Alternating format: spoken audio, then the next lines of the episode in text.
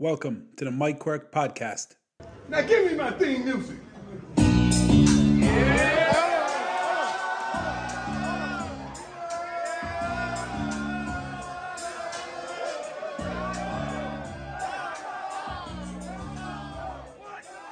This series is brought to you with the help of PST Sport. PST Sport is a design and build specialist contractor focusing exclusively on the design and construction of artificial grass pitches and supporting infrastructure for soccer, GAA, rugby, hockey, and tennis. PST's portfolio includes over 50 FIFA certified artificial grass pitches, as well as multiple pitches tested and approved for World Rugby, GAA, and FIH standards. PST Sports have done over 500 artificial grass pitches for clubs, schools, colleges, and local authorities in Ireland and the UK for all different sporting codes. Visit pstsport.com for more details. Okay, happy new year, everybody, and, and welcome back to the. I think this is the seventh episode of season two, uh, where we try and scratch a little bit below the surface of coaching and, and look for ways that we can all do it a small bit better.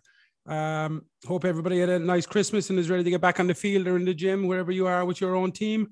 Um, delighted to say this week that uh, my guests will be well known to most of you from the basketball courts and football pitches of Ireland. Um, Kieran Donaghy. Kieran, very welcome. Thanks, Mike. Thanks a million for having me. How's uh, how's our Christmas? All good?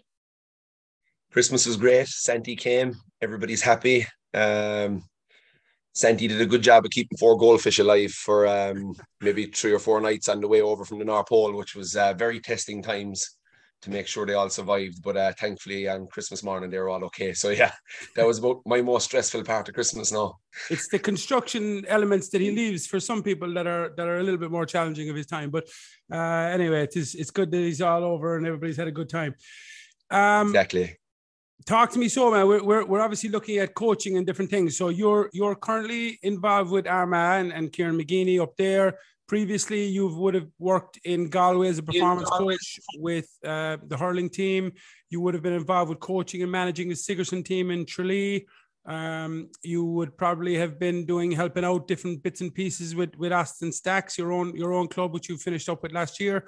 Um, and then obviously the basketball side of things from playing days with with with the Tralee Tigers and now into the into the Tralee Warriors. It's a very kind of um, varied you know look at different sports and and and you know hurling basketball football it's giving you a wide kind of angle what have you what have you what's kind of the biggest thing that you've picked up from looking at all those different different sports i suppose along the way um, yeah, I, I, suppose like you know, uh, the performance coach term with with Galway is always a was always a loose one. I was I was helping out a small bit with the forward movement, but it was a fascinating insight for me.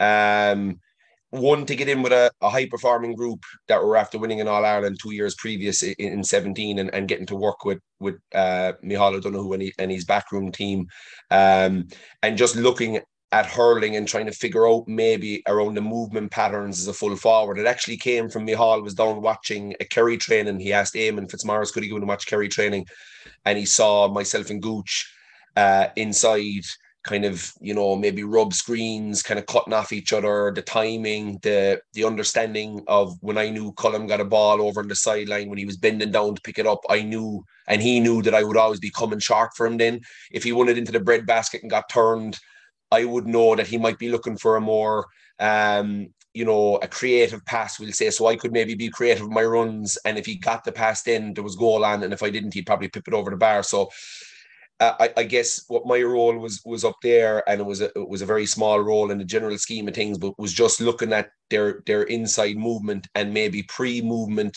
before.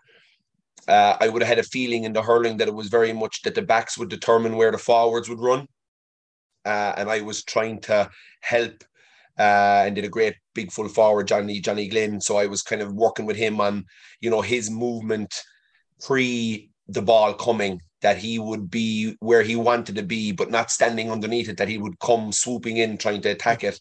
So just that was a fascinating insight. One to be very observant of the group and just learn. And I was very vulnerable to the group, uh, as you can imagine.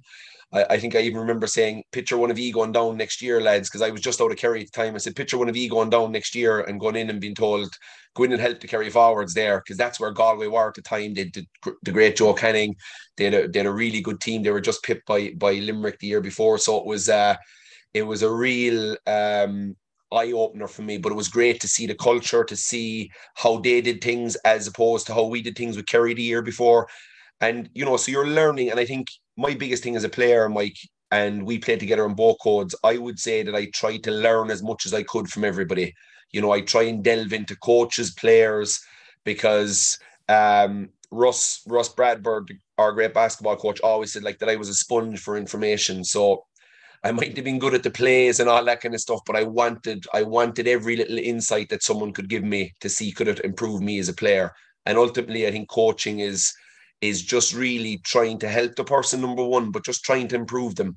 Um, and, and that's probably, you know, I'm very rookie. I'm still a rookie, consider myself a massive rookie. When you asked me to come on this, I was like, oh, geez, Mike, I'm I'm only at this a few years, and I don't want to be telling anybody uh, what they what I think they should be doing. But I would say learning from me uh, I'm I'm at the very start of the journey of coaching, so I'm right back to where I was in my young days as a player, which is just trying to learn as much as possible and mm. trying to dissect it and put it into my own my own language and my own ideas, and then trying to put that across to a bunch of players. Yeah, and and I think to be fair, man, that's a common theme across everybody, whether they're coaching forty years or or, or four years that idea of, yeah. of, coaching coaching is a kind of a lifelong pursuit of, of of just getting better incrementally every year. Can i can i find something else? Can i tweak this? Can i tweak that? And, and just kind of keep learning from each other and keep growing. But that must have been though to be fair going into that galway like that's a really good way to put it asking one of the galway guys to go down to kerry there and start talking to him about their forward movement.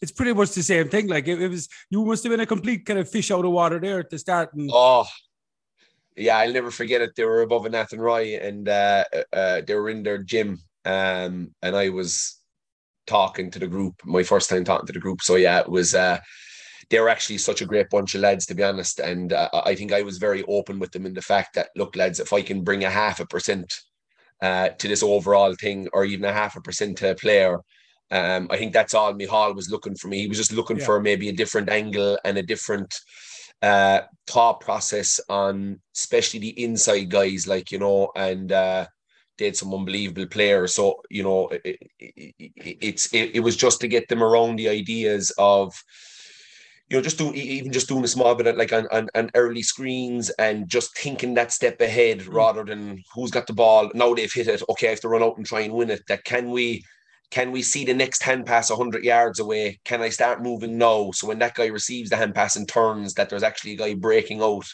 Uh, and look, they were doing that anyway before that, but it was just little trying to get little tweaks around them.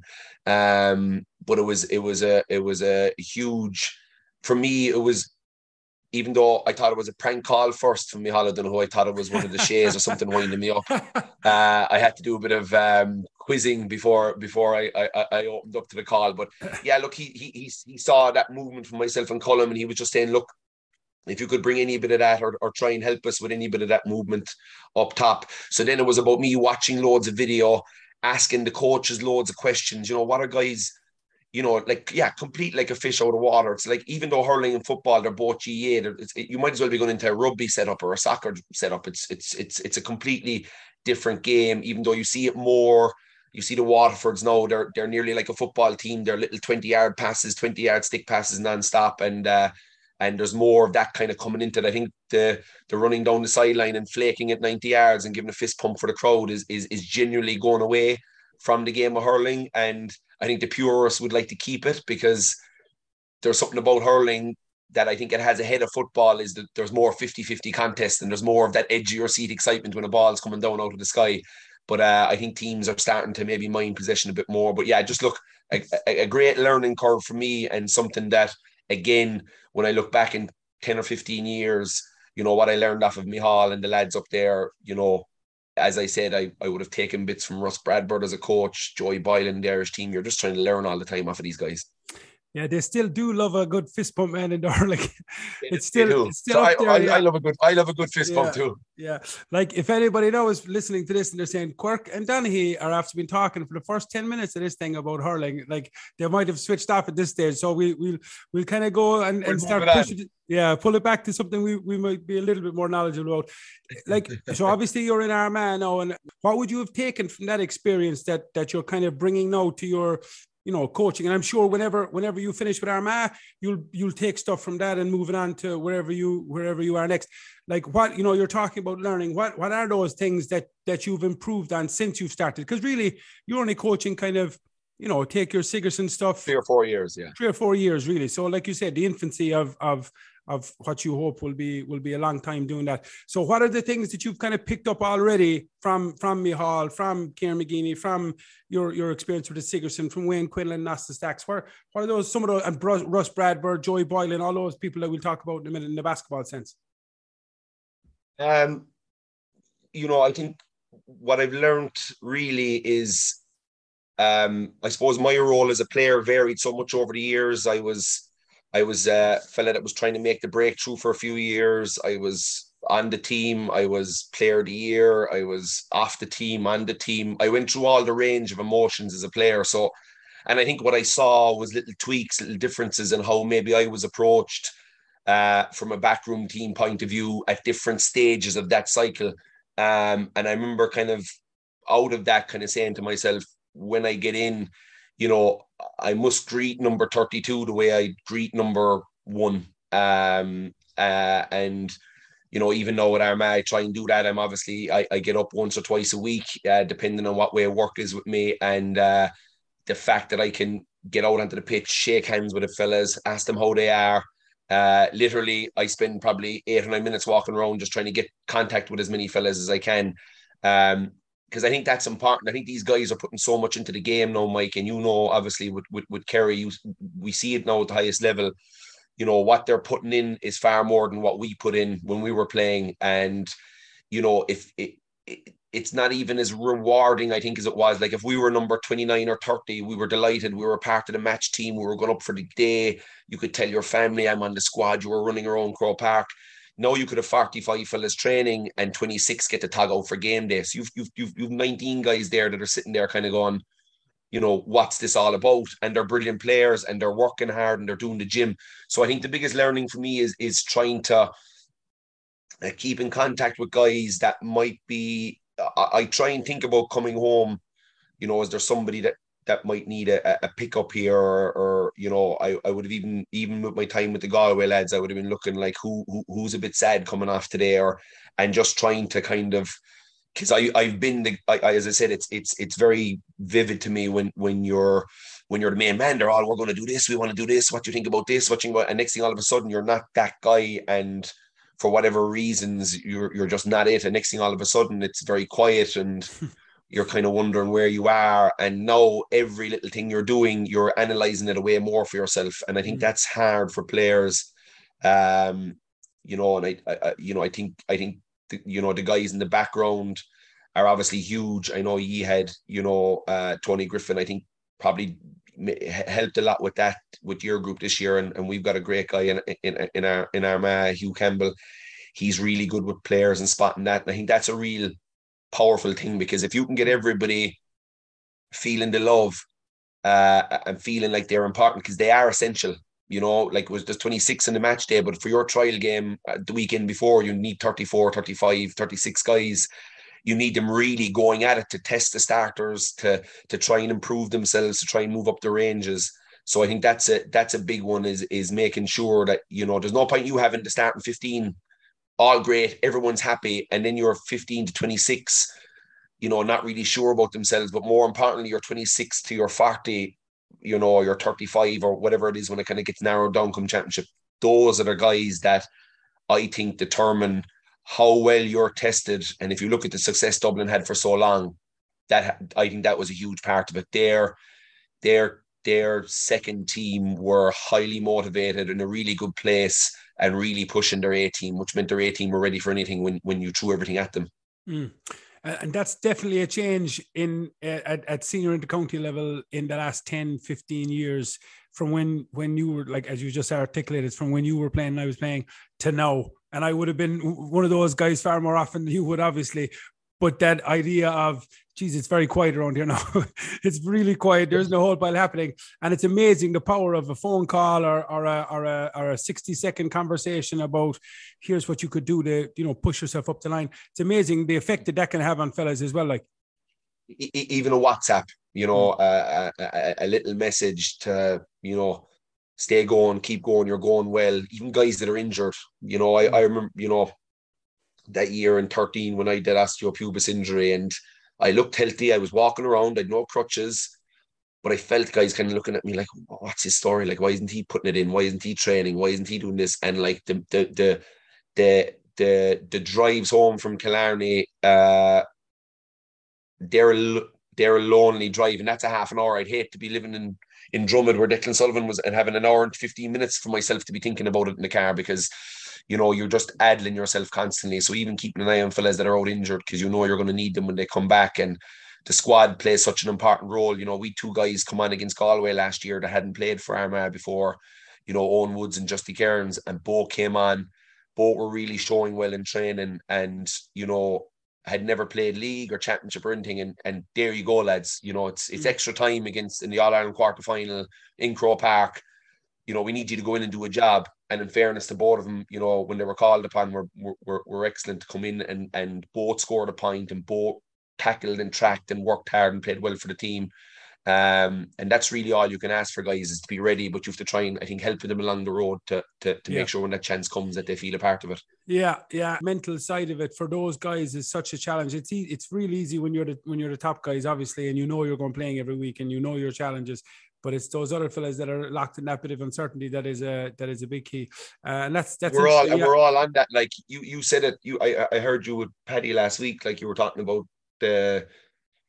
Uh, the, the young lad coming home with his dad in the car, like you know, mm. we're all kind of young lads. You know, I know we're grown men, um, but we're all we're all young lads, like you know, and that that that kind of uncertainty sits in us all. I think unless you're like the upper echelons of player that's just bulletproofed everything and has so much ability that they just back themselves no matter what. But if you don't have that ability and you're really relying on your your fighting ability or your scrapping ability or your catching ability, or you know, if your game is pocketed towards one area and that's struggling, you know, a, a, a, text from a guy or a call from a guy, you know, when you're not going well. Um, and like, there's no point in like, uh, you know, I had this out with managers at times, and you know, look, you're you're you're not in the weekend, and you know, you were telling me I was moving great two weeks ago. Like, you know, like I want to be told, Kieran, you're not moving great. Mm-hmm. Uh, there's more in you, but you're not doing A, B, and C. And if you don't start doing this, you're going to be sitting on the bench.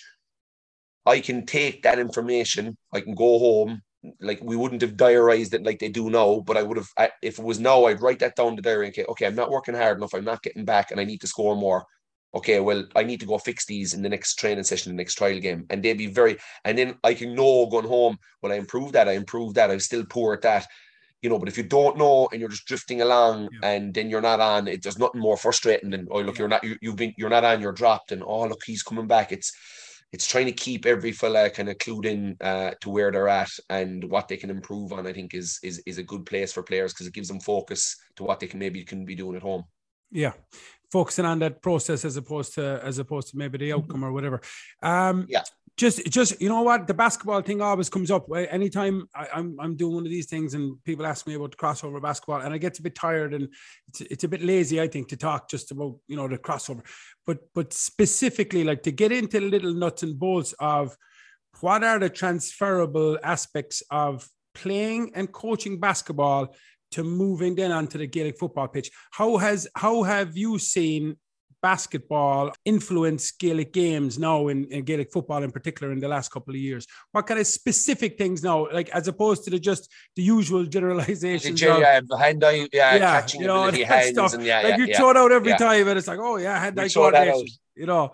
But um, like, I, I, I think that like you know, and and and it's something I have to do a lot more on and a lot more learning on. I've even talked to you about this years ago. Is like you know, I was playing basketball and football so hard for so long that I didn't really have time to go away and maybe learn more about coaching or go to clinics and learn small sided games and what you can do for this and what you can do for that. I'm very much going on my ideas and the way I like the game to be played and where I think you can attack teams. And I'm uh, like, you know, I've no shame in saying that I'm a very much an ideas guy and, you know, I'm working on and trying to get better at how do you implement that. But I always hear you on about small sided games you know, that is basketball, you know, five on five, that's what it is. And I think the biggest transferable asset that's missed in all these kind of, oh, your hands and your vision and your peripheral vision and all this, I think is decision making. Mm.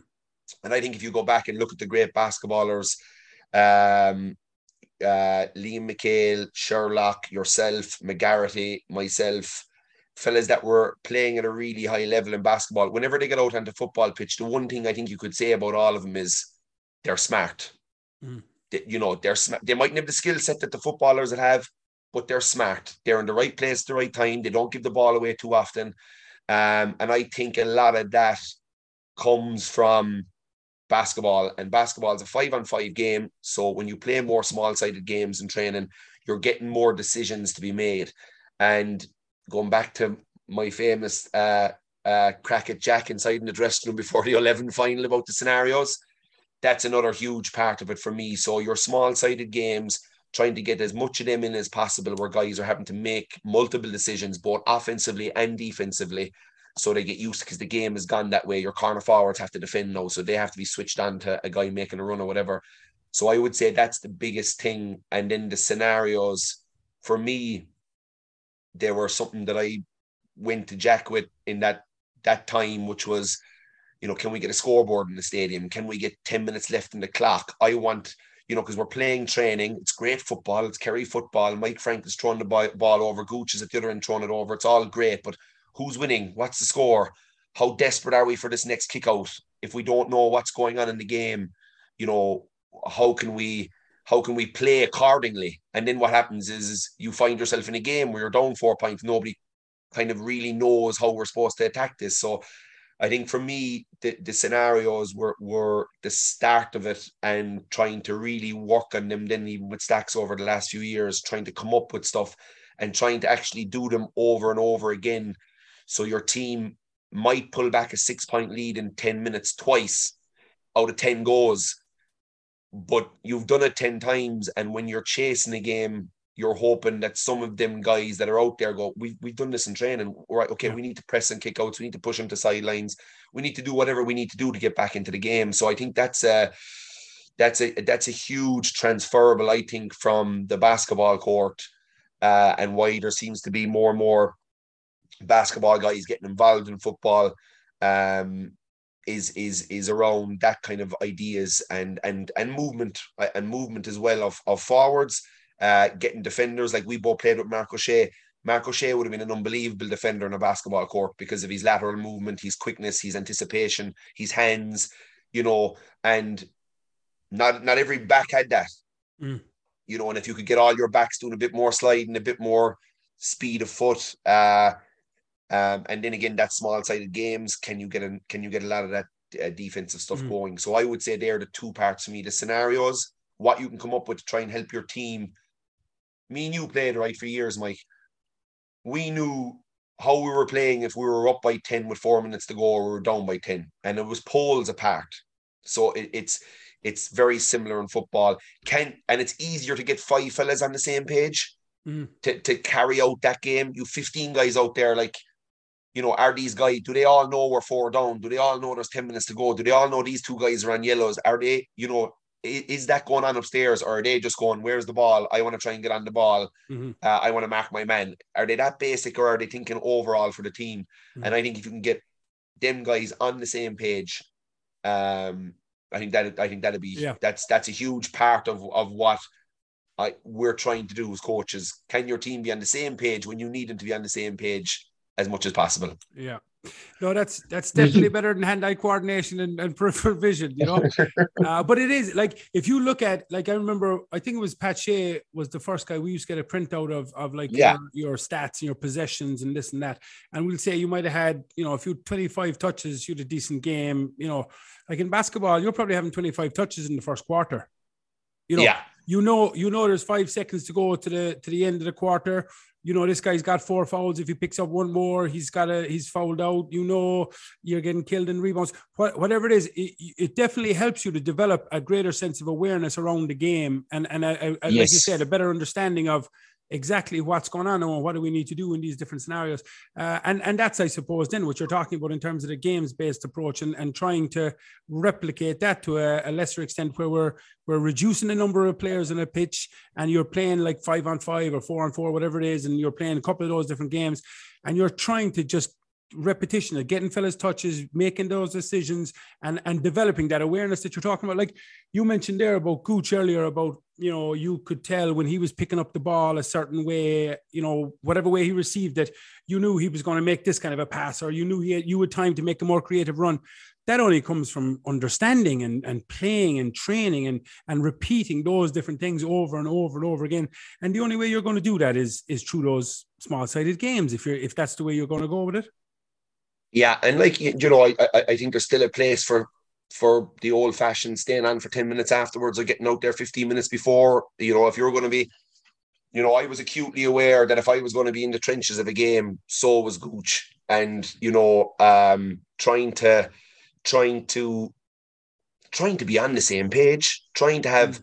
an understanding this isn't chance, you know, like if I pick up this shit ball bending down, going towards the sideline. I know I've only got a second to turn, get it onto my left leg, and I need the big guy coming for me so I can play a little one two with him. And that's and the other corner forward knowing that he's going to clear out of there to get to Gooch to bail him out. Now I can fill his space. Like do doing that in reps and and talking to guys about it. And you know, I I I think there's still a huge uh, place for that in the game as much as all the other stuff we expect them to do now the gym the stretching the rolling the foam rolling the you know the the the mindfulness part the, the getting space for themselves the it, it, there's so much they have to do.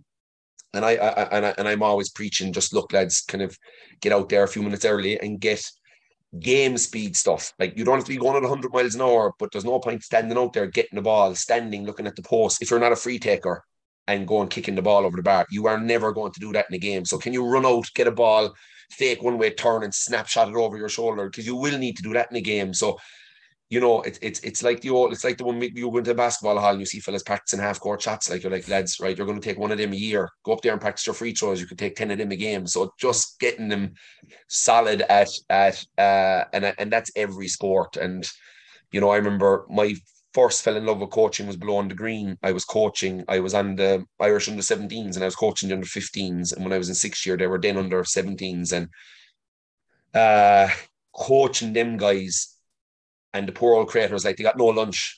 Like there was no lunch, like five lunch times a week they were in the hall. I John O'Keefe would would cone off half the court for me. There was the rest of the school kids would be blowing three baskets. When I go in there now and look at the size of the place, I'm like, geez, you were selfish, Kieran, with that team. Like the rest of the school had no space. I'd half court and a ball there and come up, like, you know, because I was doing stuff with the boys and getting given out to teachers because they were coming back late to class. But it was, it was trying to, you could see them getting better the more practice they had. And if I was just doing a Tuesday at four o'clock, four to five, that was one hour.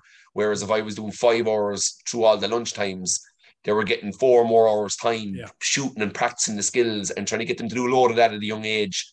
And I know you do a lot of great stuff on, on this podcast um, uh, with with the young people and and stuff. But can you make it fun and can you get them practicing what they're actually going to be doing in, in, in a game when it comes to them when they're 14 or 15 at that age? And that's where I must say uh, my love for maybe or my want to try and become a decent coach our manager would have been from that that them two teams in the green. And and dealt with the heartache of losing an All Ireland final in the last second and you know how to try and get around the group after that and try and pick fellas up and and you know the pain that sits in your chest for that long time after a loss that's where it first got me was was with that team. And that's where I think you know all even as a player as you say when I was always playing I was always thinking you know um how can we not me really but how can we become better and if there was anything I thought that would become better, wrongly or rightly, I would always try and get it across to someone, uh, whether it be a manager or one of the selectors. I think we could look at this, or I think we could look at that. And a lot of times I was wrong, and, and a lot of times I'm still wrong to this day. But you know, if I don't say anything, nothing, nothing will come out. So that communication is a big part. I would also say it comes out of basketball. Me and you, we would have been able to communicate hugely, and I think it's a it's it's a real thing that we can really improve in, in the GA. I think the soccer is really good at it, the rugby is really good at it, basketball is really good at it, but just talking to each other more out on the pitch, letting fellas know where you are, if you're coming to double team, calling it, if you're coming to support, just the right type of communication, encouraging each other. We're good to kind of throw a few F's into fellas, you know, if they do something wrong in a training game, but can you be the guide? Can you be the Steve Nash that goes around the high five and everybody? And you know, people want to play with that guy. So can you try and get more of that involved in your in your sessions? Is uh is a big one as well. Yeah, definitely for sure, and that is that is a huge part of of the basketball as well. And I I, I just I keep I keep going back to it because I think it, it has such kind of a uh, a foundational kind of impact on on on where what you were trying to become as a coach because you have that in your back burner. You're listening to the guys like Russ Bradford or or Mark Burnson or uh, you know Dave Falvey's all, all these fellas and and whether they were great coaches or, or or good coaches, you're picking something out of them the whole time. And that idea of running set plays, the difference, you know, in in in when you get a turnover and you're going in transition, all that kind of terminology has infiltrated GAA now. When we're now we're all looking to try and score in transition, or what can we do against this defense, or what we can do, and and it's becoming a little bit, you know, there's there's stuff being taken from it, but uh, it's just interesting. Yeah, the communication piece is still is still a huge huge part of it, obviously. Yeah, it's it's just look, it's a, it's a look, it's a focus point. I think that you know teams will continue to try and work on and come up with ways that will improve it and you know um uh, where and when. But look yeah I, I, was a talker. It was so natural to me coming from being a point guard in basketball that I would talk to everybody. You know if Declan Sullivan roasted some fella and kicked the point I couldn't wait to run out behind Declan and tell him how great of a score it was. But I wasn't telling Declan. I was telling the fella that was running out after him that was after getting scored on. But like that that that's even just communication in its in its roughest roughest sense. But you're you're trying to g your guy up and you're trying to put doubt in the other guy's head and you know just that level. I could i could jog out and say nothing to and save a bit of energy but maybe Declan gets a little half a percent to lift off it. Maybe his man gets a half a percent down. And mm-hmm. look we you know um uh, we talked of Paddy's grain of rices and your man with the with the inches in in, in, in any given Sunday, and, and the game often, as you well know, boils down to them things. Yeah, um, you mentioned the you mentioned the the the youth stuff there a minute ago, man, and I wanna I wanna kind of touch on that a bit with you as well, obviously, because like only here yesterday, my two my two boys, the two buddies were over and they called up, and before I knew it, the four of them were out out the side of the house and they were playing basketball for about two hours non-stop, two on two. There was no one out there blowing a whistle. There was no one calling fouls. There was no like, let's get behind the cones, boys, and work on our layups for half an hour. It was just let's play, let's pick two teams and let's just play and flake each other and, and have crack and, and enjoy and learn from it, you know.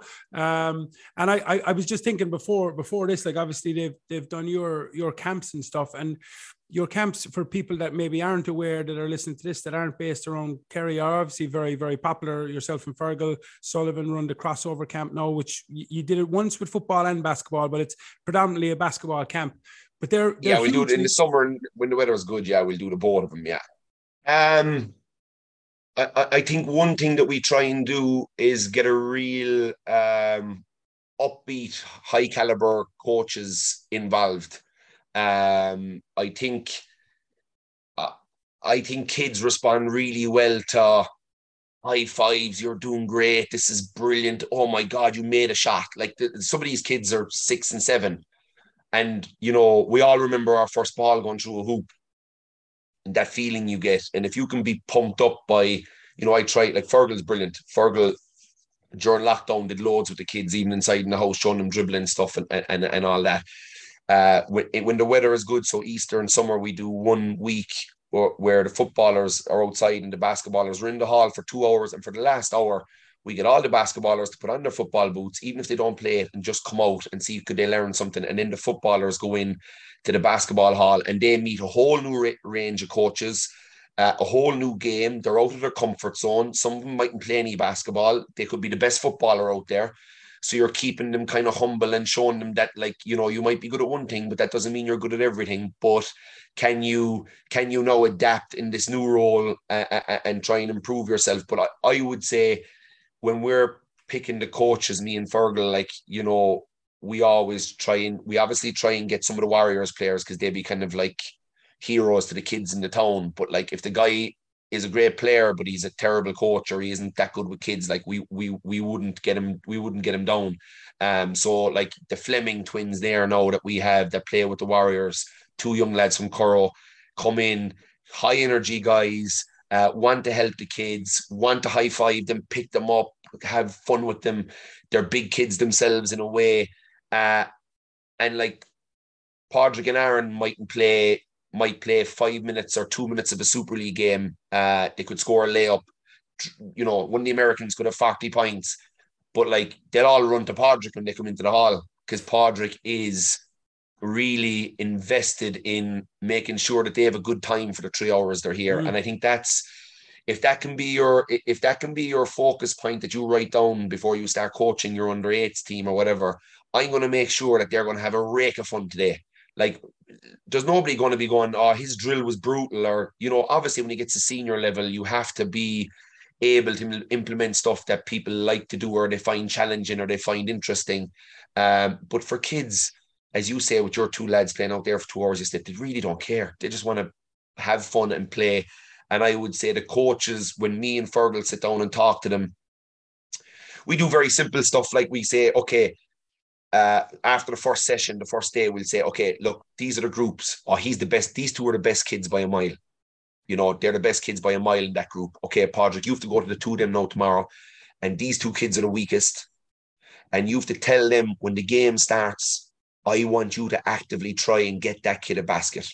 So when they're playing their little bit of a game at the end or they're playing hot seat, you want that kid talking to the kid that is very um, uncomfortable in their surroundings because mom has brought them up. It's a camp. It gets them off the Xbox and iPads for three or four hours. They're going to be active. They're going to be healthy. They're indoors. They're outdoors. Um, this is a chance for them. But some of the kids come up and they're kind of like, oh, I kind of want to do this, but like you know, I've just been brought up here. So can you? Can you get them going out the first day? And it's very hard, like you know, with the numbers can you get them all on it? But that would be a job of each coach with each group to look. And I, I would always say if there's a kid really struggling, bring me over or bring Fergal over. And we would take that kid slightly off to the side, one on one, and be like, look, you're doing great. This is hard. It's not going to be easy. You know, practice this, practice that.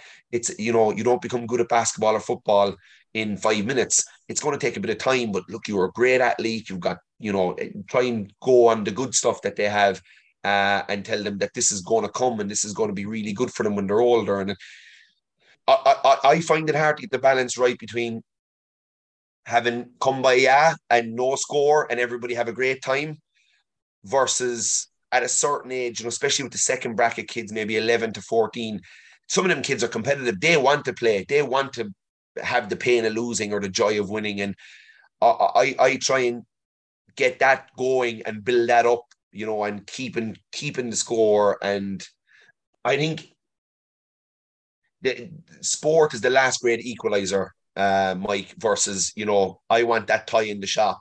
I think as parents and and where society has gone, you know, when we were young, it was just a flat no. Your parents didn't have the money. It wasn't possible. You you kind of you kind of knew it. You were just chancing your arm. Whereas I think now they know, look, yeah, dad, dad'll probably be able to get me this. I'm going to chance my arm, and in- inevitably the soft side of us will go after a bit of a huff puff. Oh, look, what is it? Yeah, it's twelve ninety nine. Okay, I'll get it for you, and that'll, you know, and kind of getting what they want as they move through. I want to stay up late. I want to, you know, I want this out of the fridge. I want a yogurt before I go to bed. It's kind of yes, yes, yes. Yeah. Um, and I think sport is the last great kind of equalizer into no, you you you didn't put in the effort. You didn't go home practicing your shot for two hours last night. That's why you lost hot seat in the end, or that's why you lost that game in the end. And just to have him feel a bit of that, I think is is really important for them when they come like 17 and 18 and they're told, no, you didn't get that job or no, you didn't get into college. You know, I think sports sets them up for that big time. Uh, and, and that's what I love about trying to work on the balance of keeping everyone going for as long as you can. Everything is good their stations, they're learning a bit, but you're trying to make it fun, but you're trying to give them stuff that they can work on when they go home if they're by themselves. Uh, but then also you're trying to get them to to feel that little bit of a burn in the pit of the stomach that might say, Well, I tell you no, I got beaten in hot seat today, no, but I'm going to qualify for this final tomorrow. And they're the kids like when I used to go home after watching the Vinnie Murphys and the Ricks and these fellas playing in the, in the complex. I'd come home at 10 o'clock at night.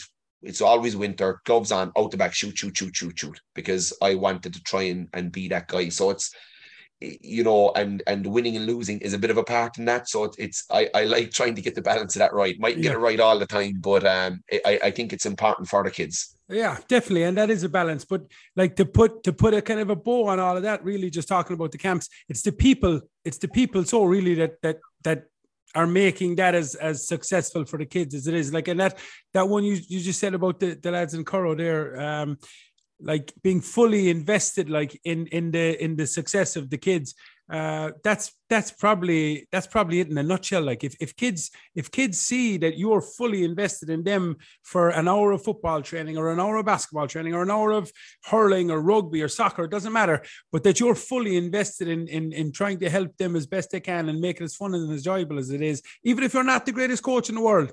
Like you, you'll have them. Like you'll, you'll have them eating out of the palm of your hand. Yeah, I go down. I go down and help out with Fergal in the Brendan's Academy there on a Wednesday evening. He does a unbelievable job. There's kids everywhere. And I think the most crack they have in the day is when they come in at the end and all put their hands in one, two, three, and they're away yeah, yeah, out yeah. the door. But like if you walked in as a coach and rolled down the ground and started rolling around on the ground with them, should they if their kids are seven or eight, that's the best crack ever.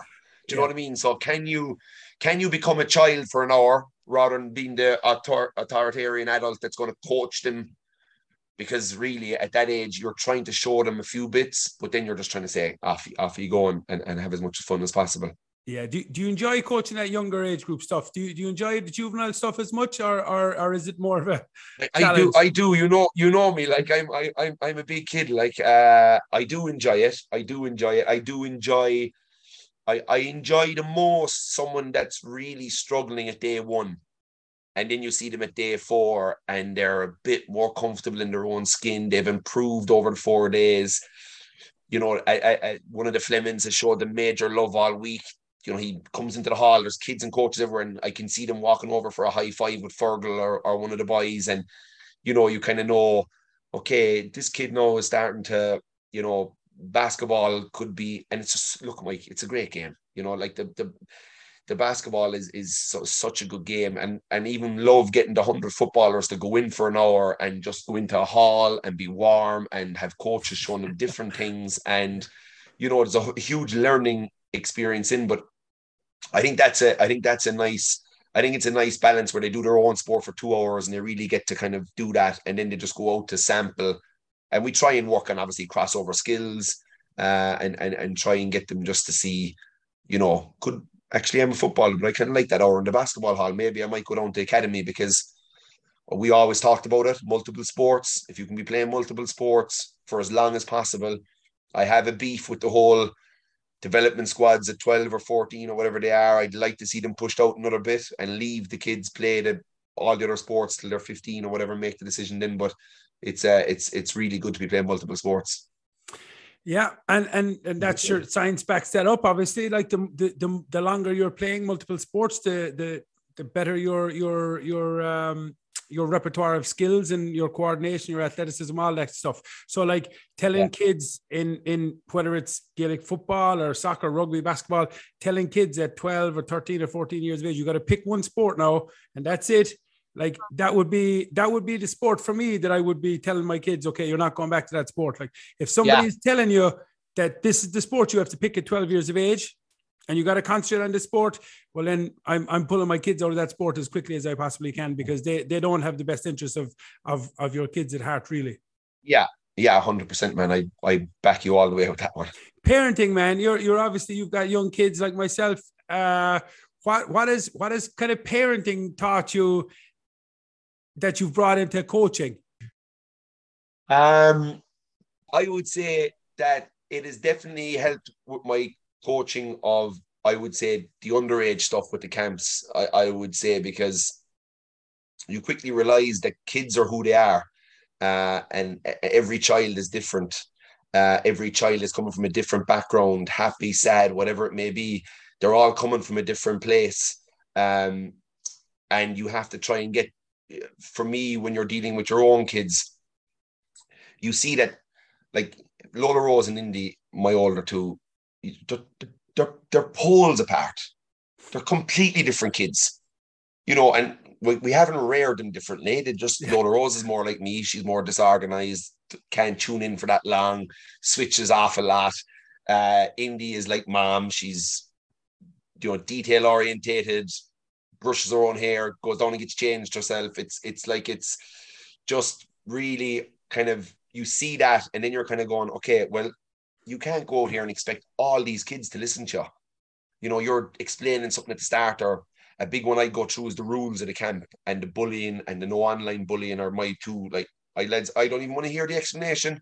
If I hear there's online bullying or there's something, I'll grab you, I'll ring your mom, I'll sit outside with you, and they'll be gone, and you'll never come back to one of my camps. And that's the way it is. And you know, so but like for for, for younger ones, you're you're just they're, they're totally different. You can't have them all giving you the same level of focus. You've got the drifters, and Lola be probably one of them. talking about something, oh, this is what we're going to do in this game, and she could be looking at the roof. And you know, you can't you learn pretty quickly when you know that's just who they are. You just got to bring them along. They're going to get to an age where that'll kind of drift out of them, and they'll either be liking the sport and buy into it or not. And then you've got the kids that are 100% focused and listen to everything you say and go out and carry out everything perfectly. Um, and you know what? It probably it probably does help you when you're coaching even older people because everybody's different, and you've mm. got to be able to handle, try and handle all these different characters and try and bring them around to whatever you know as a management team you're trying to implement. And some of them will agree some of them won't agree some will want it a different way but can you try and bring it across to them and try and can you get them all to buy into it? And uh, yeah it, it probably does. Parenting does help but uh, parenting isn't easy parenting isn't easy. That much. we should have another podcast on, on parenting or something man. Yeah that would be that would be interesting. I heard I, when you sit there we haven't raised them differently i'd be more qualified as a parent than a coach at least. I've seven years parenting. I'm only four years coaching? When you when you said that though I, we haven't raised them differently. I, I remember i read something recently where uh, somebody I can't remember who it was was saying that that that's not exactly true. That that that obviously the same person never crosses the same river twice because you as a person is changing constantly and the river is obviously changing constantly. So that the idea is when your first kid comes you're a different person to the person you are when the second kid comes and the environment in the house is is whether you know it or not is a different environment to the one yeah. that was there before the first kid was born uh, and i thought it actually yeah. it made sense because i was saying well if there's two kids born in the house same mom and dad same environment same everything but it's not it, it's it's a fair not. point it's, yeah, it changes it's a good point. it changes all the time but um changes constantly yeah yeah uh, apart from me which when you've twins and they come at the same time you don't really have an excuse but still you can see the total differences, man. They're, they're yeah, they are uh, like totally they're brilliant. Two the two of them are brilliant, but they are different, which is mad. Totally, you know, totally. because they look alike. They're it's yeah, it's look, it's it's everybody's their own. The biggest thing in coaching, can you handle all the types of people in front of you, no matter whether yeah. they're kids, adults, or whether you're in a business or with a team. It's it's it's people, and that's the bit where I'm trying to learn the most from. And and time is big as well. Like you know, like that's you know when you're when you're raising a young family, and I'm still playing a bit of basketball. You know, there's a part of me would love to be a kind of a professional coach where you could say, right, okay, I'm going to spend all day trying to get better now as a coach. What will I learn about today, and what will I delve into? Uh, you're very much going on the fly when you're when you're when you're when you're involved in teams. Uh, I am in a way. Um, and look, I'll be finished playing everything soon enough, and I'll be probably able to to delve down into it a bit more. Like I know you've done a huge amount of research, and you know your job before uh, you, uh, before being above in the college was dealing with kids and coaching kids and small sided games, and you'd have a huge bank of knowledge built up from that. Um, and I suppose that yeah, I'm, I'm trying to catch up a bit with that stuff. I would feel. Is that is that what you're looking at? I suppose is your biggest kind of you know, learning, I suppose, moving forward? Like, eh, you know, what is it? Is it is it that side of things just to really build up a bigger kind of repertoire, or or, or what is it that you really need to say? Look, in the next year, two years, three years, I really want to focus on this kind of an area and really improve this part of my coaching. Because, like, the biggest thing I think the biggest thing with coaching is is and you mentioned it about the camps and everything else. It's the people skills. Like it's the it's the talking. It's the being able to communicate with people. It's being able to get your message across to people. And then the other stuff the games and the and the drills and the all that kind of tactical and technical stuff that's much easier to acquire than the the actual skills to be able to communicate with people effectively and have people believe in in what you're trying to sell. Yeah i think that's good. Like i think i think that'd probably be my strength would be kind of you know that that what you've just said there and my weakness is probably all the other stuff that you said is is stuff that i really have to uh, really have to catch up on and, and i will in time you know look um i'm obviously very busy with PST uh, we're delighted to sponsor this, by the way. Um, it's it's what you're doing is brilliant. Uh, the work you're doing for Recovery Haven over is brilliant. Um, but like it's it's when when you're busy at work and you're busy as a parent and you're and you're still hacking away on the basketball courts uh, and the football pitches of Kerry and, and Ireland, um, your time to improve yourself, I would say, is is is hard enough to come by. So, um, you know, that's probably over the next few years when you know uh, I'll when I stop fully playing and you know I'll actually be able to I think be able to do more. Um, and, and, that that would be my goal. Uh, sometimes I get cross with myself because I haven't done enough and that I'm maybe making excuses about not having time.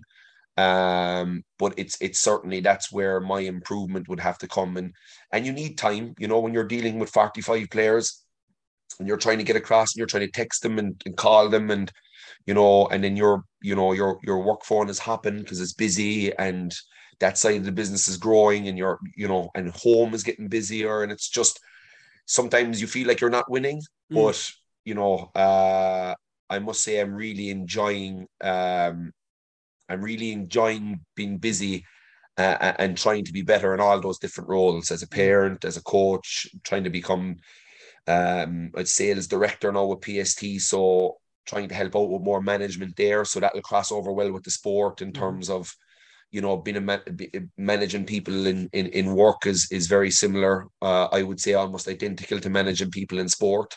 Um, so uh, it's an area where I have to improve on. It's a huge area that I would have that I've learned an awful lot off of off of Kieran McGeeney was is he he as busy as he is and as as mental as he is, he he seems to always have time to to deal with everything. And uh, you know, there's there's a there's a there's a bit in that you have to be, you know, but like, you know, that's why I'm saying I might be making excuses. You know, he he might get up at half five in the morning and, and do an awful lot of his prep in the morning, whereas I'm stuck to the bed at half five, and like I'm only getting up at half five if Ruby May wakes. Like there's no way I'm getting up at half five.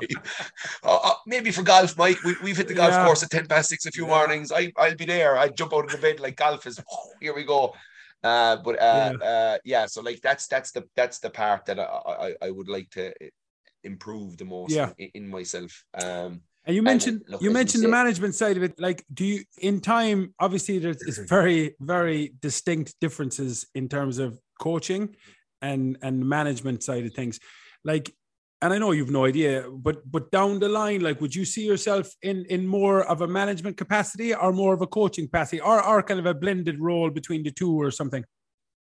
I'm I'm very lucky with Kieran above in the fact that when you know I have so many meetings in Dublin with the pitches that that go on up there at during the day that I can get up to Armagh. So I'm very flexible.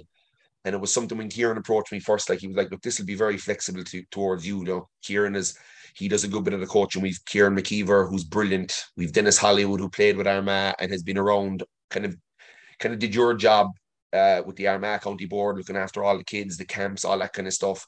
He's in with us. He's brilliant. Uh, so you're kind of, you know, when I'm up there, it's not like I come in and take over. I'm just coming in, adding in a bit all the time, and you know the boys are well able to run the sessions. So it's it's it's very flexible in that. Uh, and you know, I kind of deal more with the forwards. I'd be touching him with the odd back, but I'd be talking to the forwards uh, a bit more, and that's fine.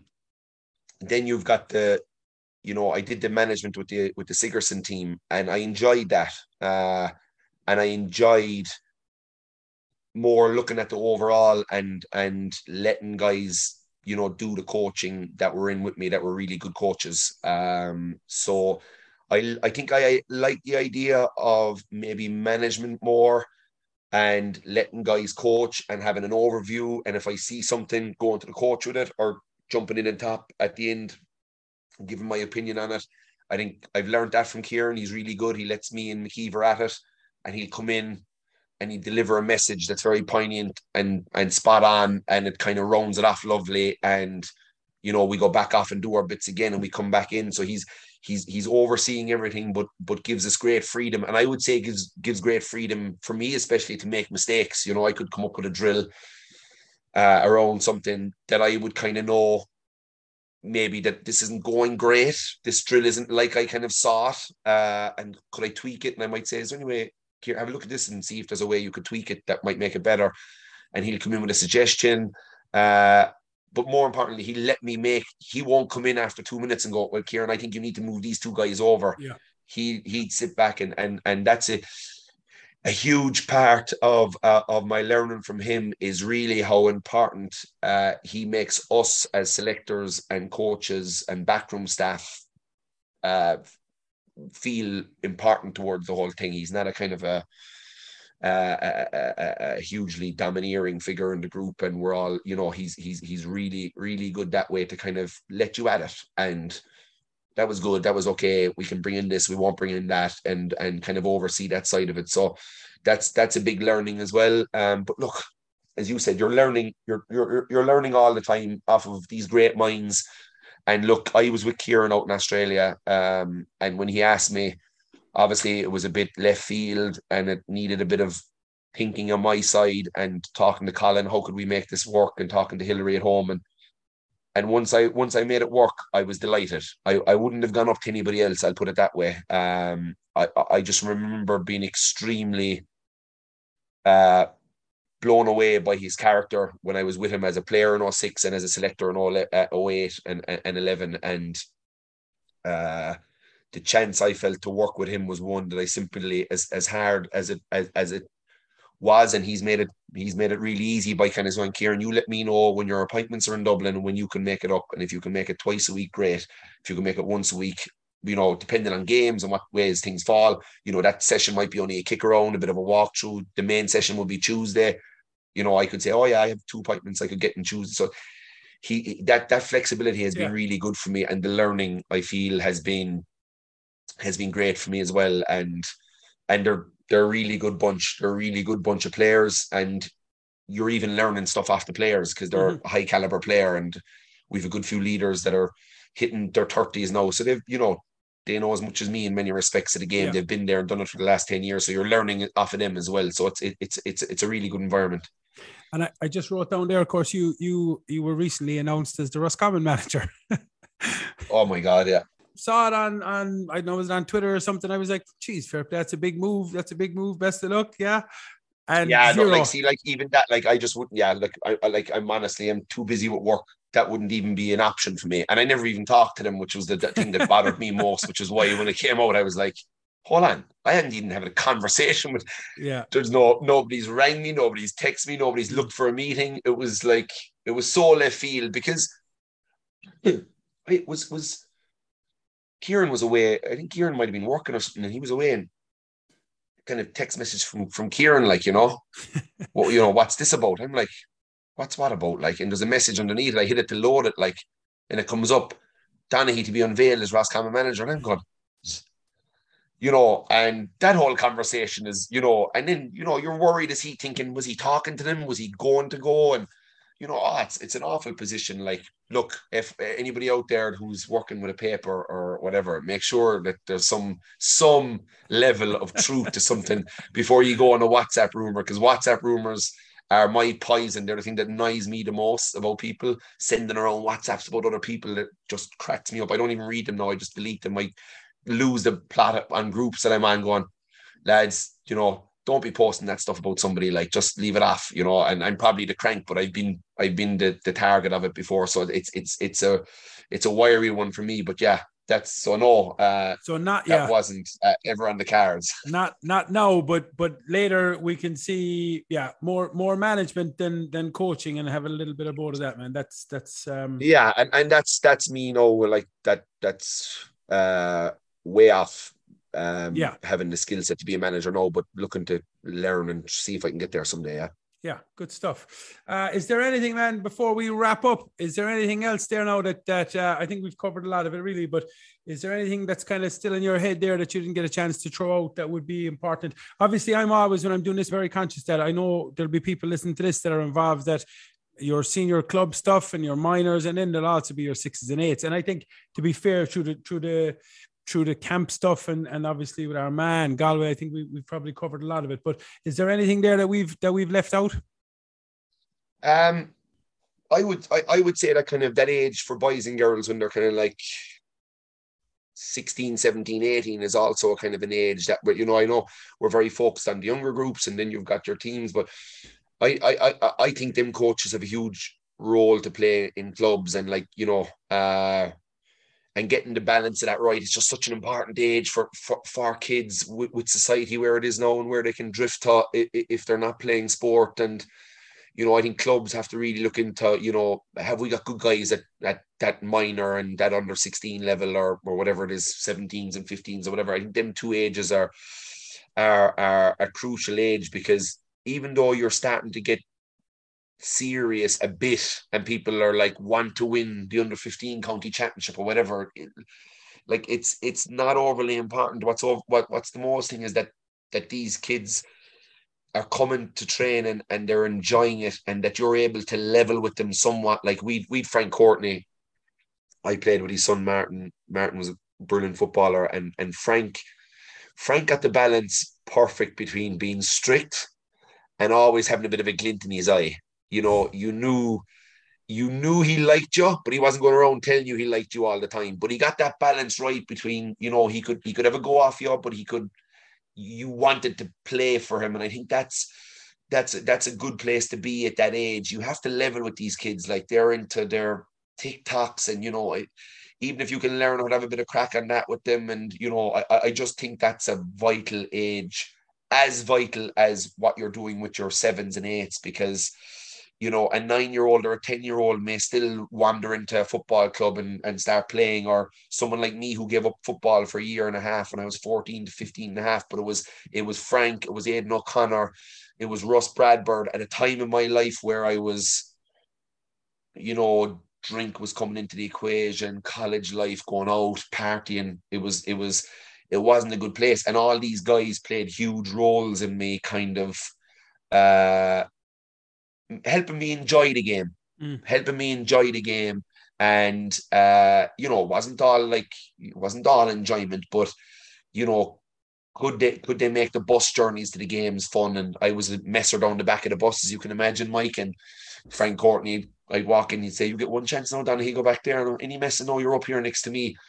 And you know, Danny, up the front, up the front. That was it, like you know. And I'd go up, but he'd be above then, like even though he snapped at me and moved me up the front, he'd be above and he'd be kind of sidewinding, having chats at me at the side of, you know, and and kind of a that glint, and almost like having a, a bit of a, a a bond. And then you'd Aidan O'Connor with Junior C, Junior B football. Uh, at a time where I wasn't enjoying football really started to come good with Frank and the minors, went in as 16 and a half, started playing with the junior C team, so the third string team, bunch of young fellas and a bunch of uh, functioning alcoholics. And uh, and they wouldn't mind me saying that because uh, they know the crack. But like we had such fun and training. Aidan O'Connor was old school training. Uh, there was no fancy drills. Uh, we did stuff that got laughs, like rock the boat, where you were like lying down on your belly and you were trying to get your chin and your legs up, and you know all these things you know, hamstrings. And it was the same thing every night, but he'd go in the middle, he'd be walking around, he'd be having a bit of crack, the buzz would be good. We'd finish doing all the stretching and the, the, the striding in and out. And next thing, pick the teams, backs and forwards, and he'd always kind of keep the score and then he'd let the backs attack the forwards, which was very novel at the time, but it was just basically so the backs wouldn't not come to train anymore because they were defending for the whole training session. So they'd turn it around and he'd like the backs have it now. Can the back score? So it was all just a bit of crack uh, and that bit of camaraderie and going out every Friday night after games and you know it's it's it's a big age. So them them coaches, yeah. uh, you, you know who you are. They're probably listening to the podcast. Uh, how much how much can you get your kids looking forward to playing for you, and uh, can you be having the crack rather than being the yeah the hammer and tongs at that age and wanting we must win the minor championship and yes it's important and as I said I was competitive when I was young when I started getting to minor finals and under 21 finals all that would do me would be to win. Mm. But it that's just the one game or the one result. It's it's the it's the six or seven months or eight months before that, which is what would bring you back the year after, not that final result. So that would be the last thing I would I would say. I think those yeah. I think those both for girls and boys, especially girls actually kind of 15 and 16. I see it with the camps, like you get the girls are brilliant and then they get to 13 or 14 and you know, there's a little change and you know, you're trying to say, no, no, no, like you're brilliant basketball, you got to keep it going and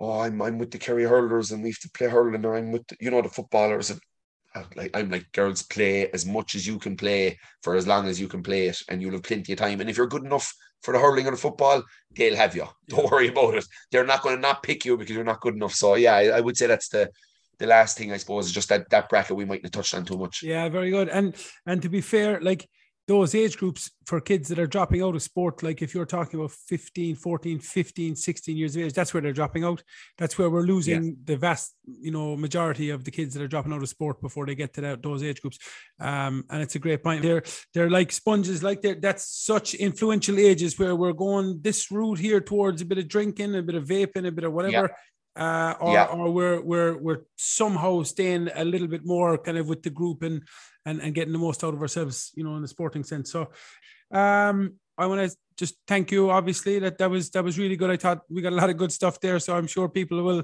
will get a lot out of it. And for the people that are listening, obviously, this is still primarily a, a, fundraiser for Recovery Haven in Tralee, who are an organization who provide free cancer support services for the people of Kerry and beyond, uh, and do just fantastic work. And, and I'm glad you know, for I'm very thankful for the people who have already donated, and there's a link in the in the podcast description or on my Twitter page at Mike Quirke. Uh, and I would ask everybody that that has got a little bit of joy out of these things or got a bit of information now in the next couple of months as we all get back on the field with our teams or in the gym if you're playing basketball or rugby, whatever it is. Um, now is a good time to start listening to these and, and that podcast and that fundraiser, should I say, will be open for for another while. So um, if you have a couple of spare euros after Christmas, it'll be it'll be much appreciated by them and by me. So Kieran, thanks a million again, man. Really appreciate your time and uh, happy New Year.